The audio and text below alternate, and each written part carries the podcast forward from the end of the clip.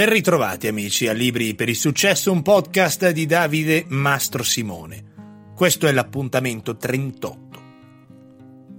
Che cosa hanno in comune Carl Jung, il famoso psicologo, J.K. Rowling, la scrittrice e ideatrice di Harry Potter, Bill Gates, fondatore di Microsoft, e Woody Allen, il direttore cinematografico? Il filo che li unisce è la metodologia di lavoro che usano per dare forma alle loro idee. Pensate che Jung si costruì una stanza in un'ala della sua casa dove si chiudeva per giorni interi a scrivere e studiare, allontanandosi da qualunque distrazione.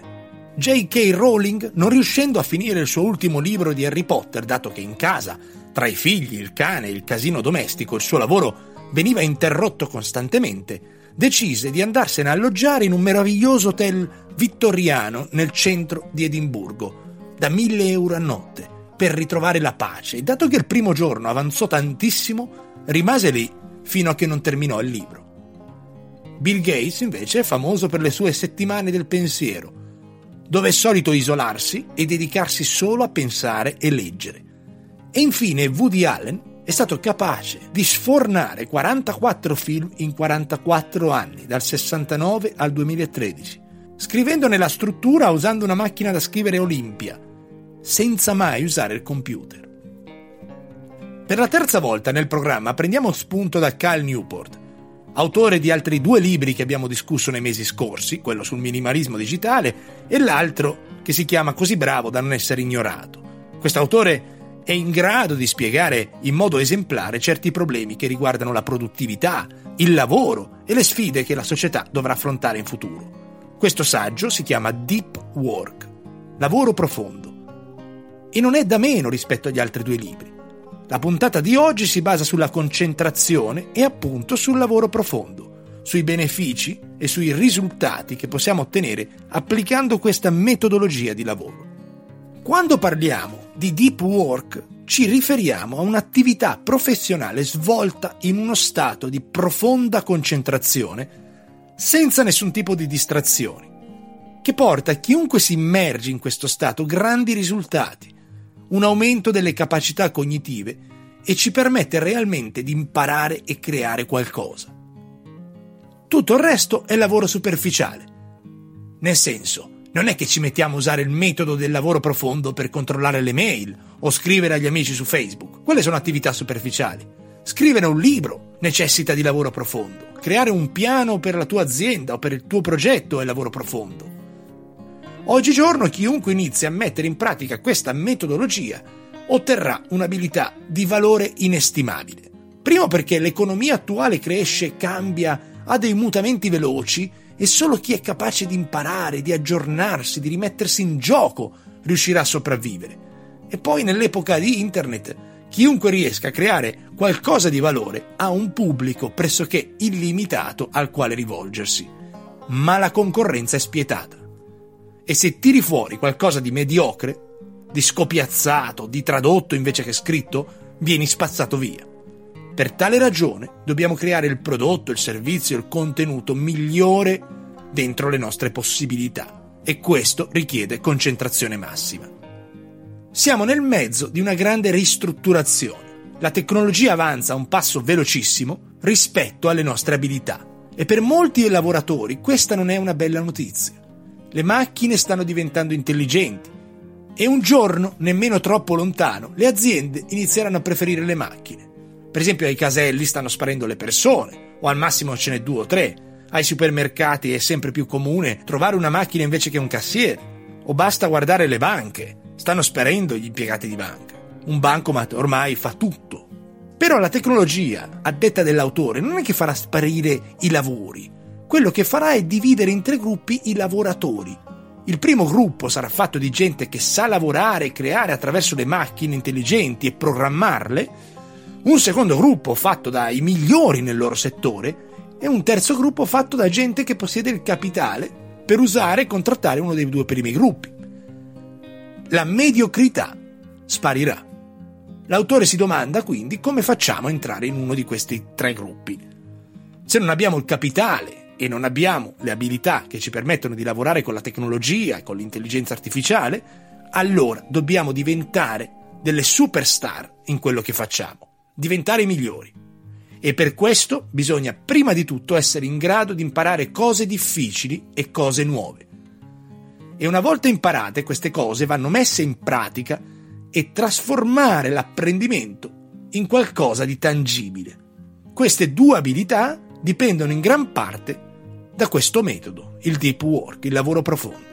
Quindi per ottenere risultati eccellenti serve il tempo di imparare e l'intensità nella concentrazione che applichiamo in questo apprendimento è fondamentale. Senza questo non possiamo fare un salto di qualità.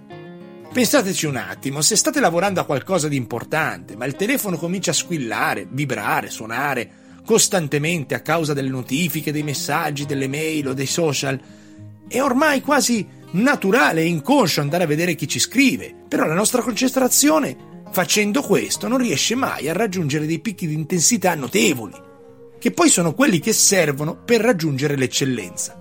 Il cervello purtroppo risponde alle distrazioni. Purtroppo anche negli uffici si è normalizzata questa mentalità che se fai tante cose sei occupato, sei produttivo. Sai quanta gente a cui chiedi come va la giornata e dicono uh, sono incasinatissimo, ho un sacco di cazzi. Ma che cos'è che stanno facendo? A me una volta uno dei miei primi capi che mi toccò nel mio percorso professionale era milanese e mi disse appunto questo, Ehi, guarda che essere occupato non significa essere produttivo. E a dirla tutta poi la frase fu seguita da una sequela di bestemmie, probabilmente per veicolare meglio il messaggio, 15 anni dopo mi è rimasto in effetti. In quasi tutte le aziende se non sei visibilmente occupato automaticamente tutti pensano che non stai facendo un cazzo.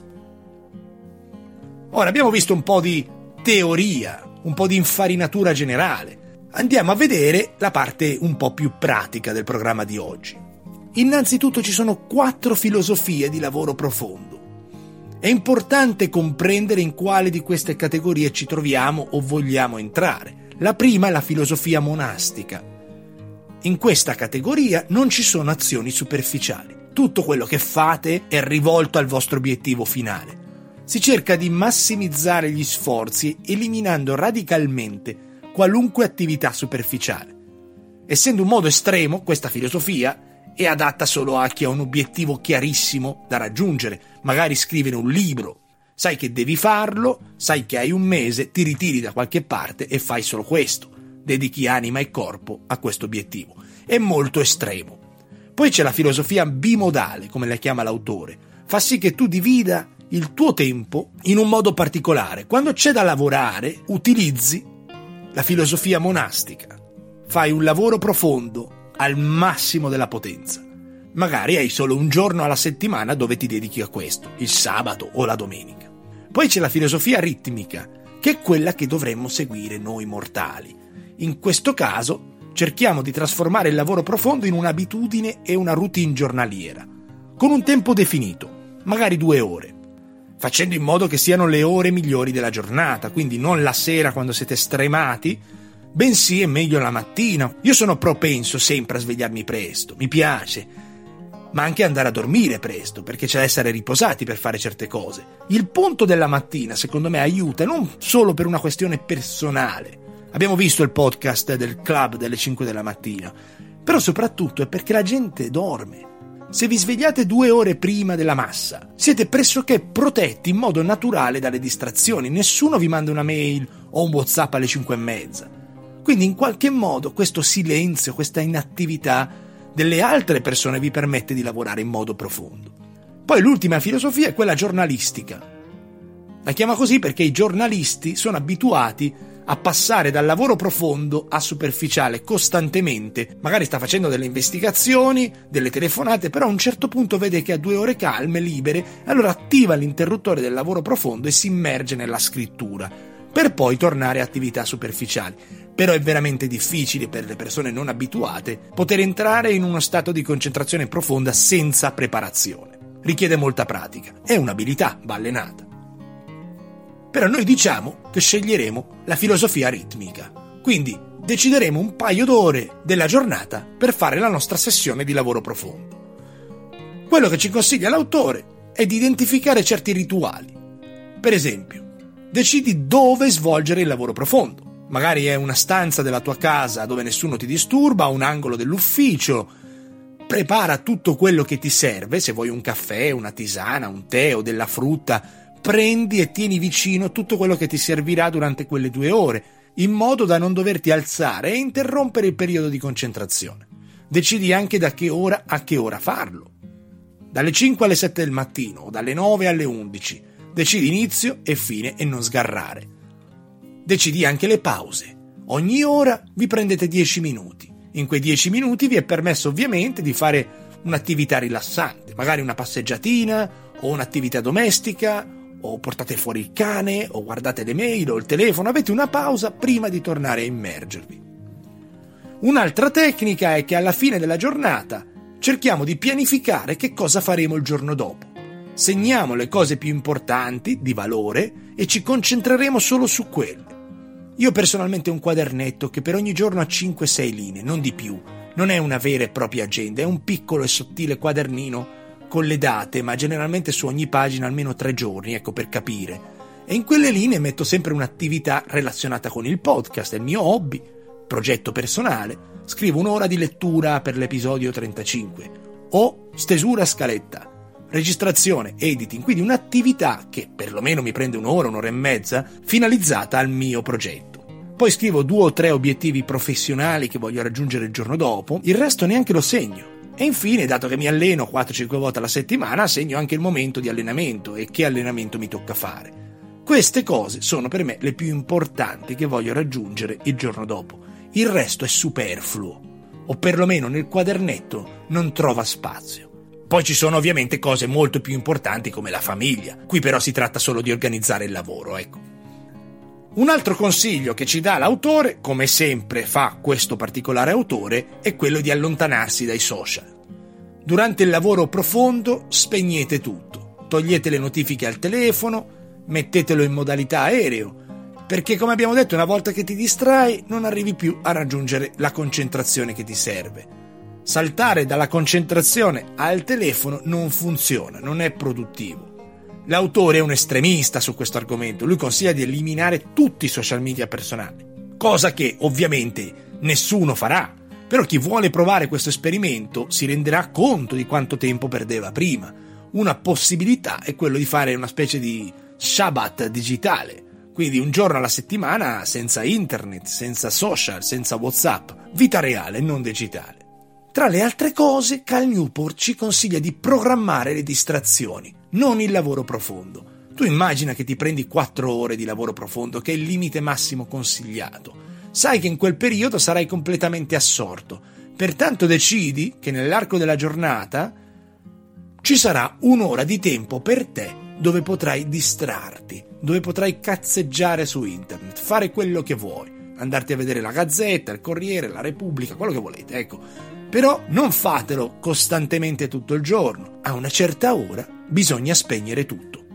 Magari alle 5 e mezza alle 6. Immaginati che suona la campanella come quando eri a scuola, scappi fuori e per oggi basta. Ti dedichi alla famiglia, alle tue mansioni domestiche, cucini, stai con i figli, moglie, marito, parla invece di guardare la tele, magari prima di andare a letto ti leggi un romanzo, ascolti un audiolibro, cerca di fare quelle cose che ti rilassano, però non aprire più la mail del lavoro, c'è un limite a tutto e tra rispondere una mail alle 8 di sera o alle 8 di mattina c'è veramente poca differenza.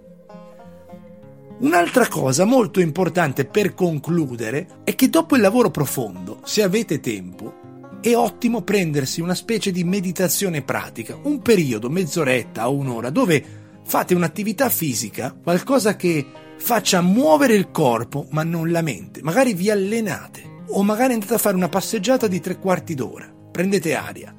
Quindi una specie di decompressione. Abbiamo fatto quattro ore di lavoro intenso, vado a allenarmi, vado in palestra, o vado a correre, o vado a farmi una passeggiata e magari in quell'ora pensate a quello che avete fatto, digerite questo lavoro profondo perché va digerito. Il nostro personale mondo è un riflesso di tutte quelle cose alle quali prestiamo attenzione. Immaginate quindi cosa potreste costruire se questa attenzione fosse profonda, se la concentrazione che dedicate alle vostre attività sia intensa e senza distrazioni, il mondo che costruite intorno a voi sicuramente sarà molto diverso rispetto a quello che state vivendo ora se non lo fate. Grazie.